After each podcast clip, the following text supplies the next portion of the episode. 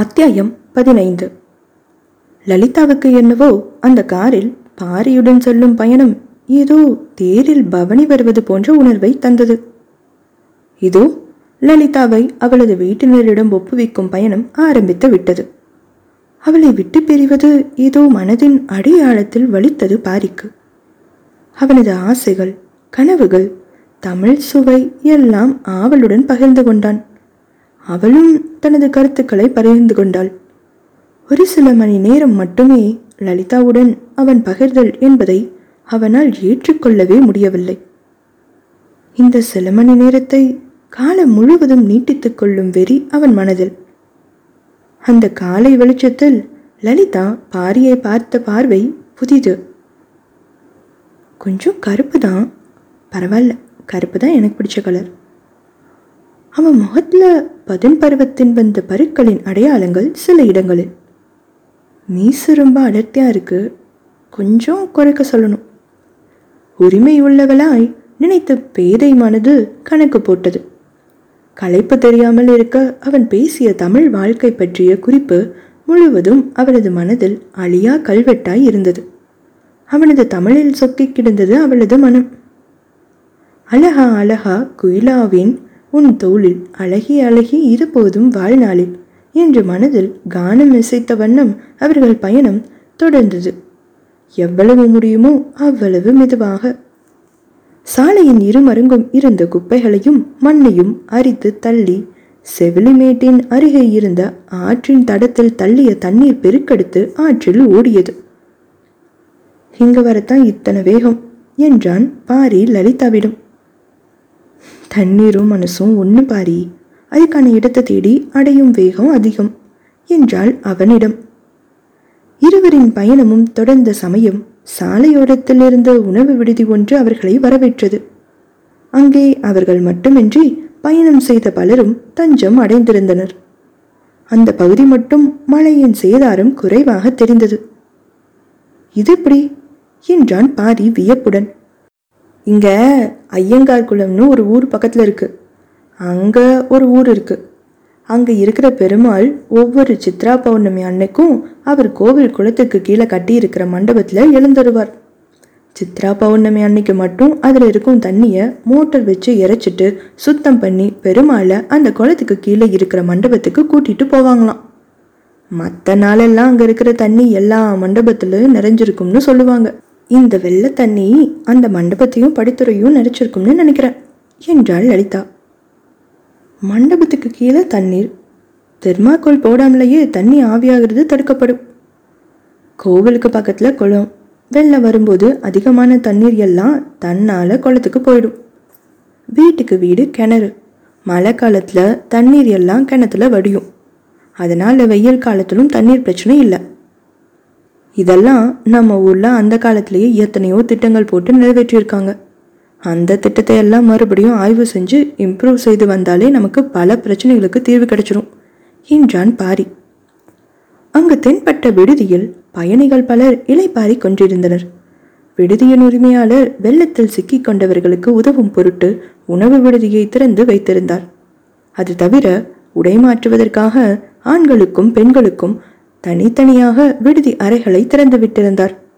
வாசலில் அவசர தேவைகளுக்காக சில முதலுதவி மருந்துகள் பேஸ்ட் பிரஷ் கைத்தறி துண்டுகள் எல்லாம் சலுகை விலையில்.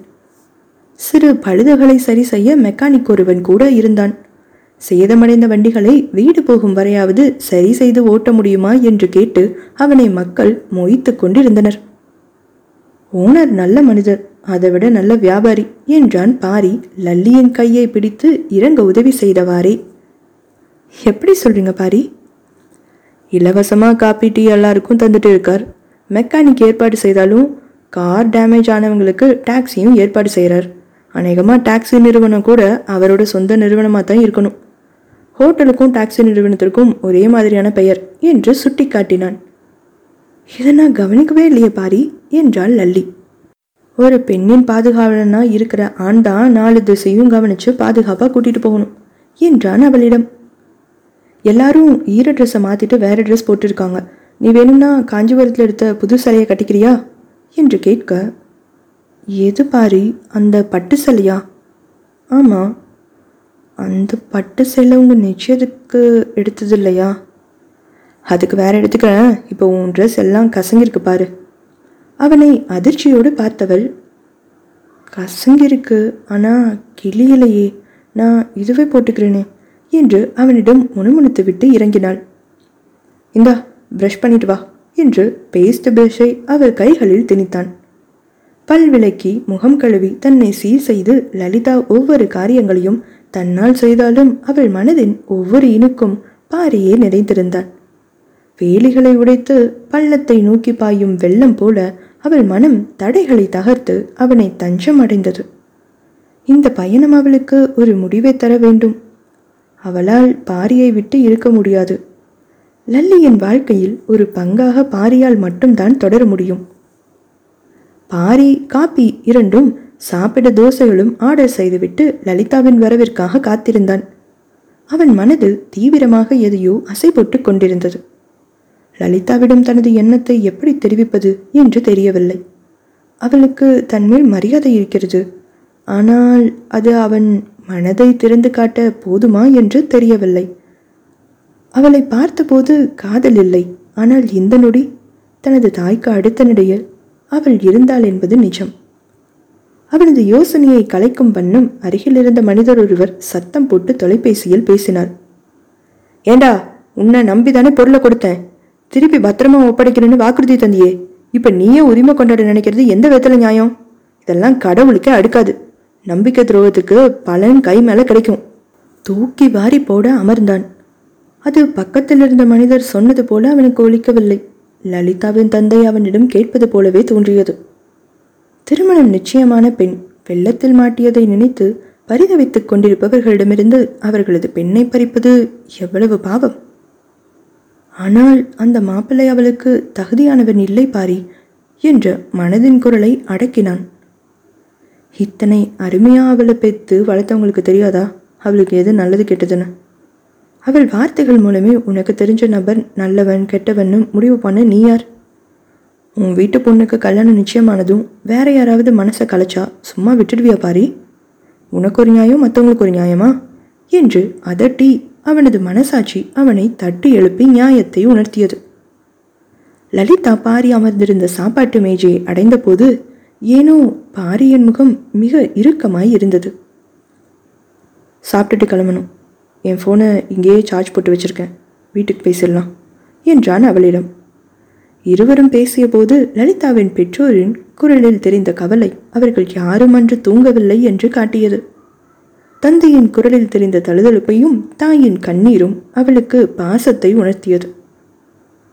அம்மா அழக்கூடாது. நான் தான் பத்திரமா இருக்கேனே. பாரி அண்ணன் நல்லா பார்த்துக்கிறார் அவர் என் பக்கத்தில் இருக்கிறவரை என் பாதுகாப்பை நினச்சி நீங்கள் பயப்பட வேண்டியதே இல்லை என்றாள் தாயிடம். அக்கம் பக்கத்தில் கேள்வி கேட்டவங்களுக்கு நீ பரிமளா வீட்டில் ராத்திரி தங்கிட்டேன்னு சொல்லியிருக்கேன் என்றார் அன்னை. சரி நானும் அதையே சொல்லிடுறேன். உன்னை கூட்டிட்டு வர அப்பாவை வந்து பஸ் ஸ்டாண்ட் கிட்ட நிற்க சொல்லட்டுமா? என்றார் அடுத்த கேள்வியாக. பாரி கூடவே பாதுகாப்பாக வீட்டுக்கு வந்து இறங்கிக்கிறேன். சாப்பாடு எதுவும் சமைச்சு வைங்க என்றாள் அழுத்தமாக. அன்னை சொன்ன மறைமுக செய்தி அவளையும் அவள் சொன்ன மறைமுக செய்தி அன்னையையும் அடைந்தது. அதன் பின்னர் லலிதாவின் தந்தையிடம் ஓரிரு வார்த்தைகள் பேசினான் பாரி. அலைபேசியை வாங்கி அவனிடம் நன்றி தெரிவித்த லலிதாவின் தாயார் அவளுக்கு கூட பார்க்காத உடன்பரப்பாட்டம் பாதுகாத்து கூட்டிட்டு வரீங்க தம்பி. உங்களுக்கு எங்கள் குடும்பமே கடன் பட்டிருக்கும் என்றார். பதில் சொல்ல முடியாமல் சில வினாடிகள் திகைத்தான் பாரி. பின் சுதாரித்து கொண்டு நன்றிம்மா நான் முன்னாடியே வாக்கு கொடுத்த மாதிரி உங்கள் பொண்ணு பத்திரமா உங்ககிட்ட வந்து சேருவாங்க என்று மனம் கணக்க பதிலளித்தான்.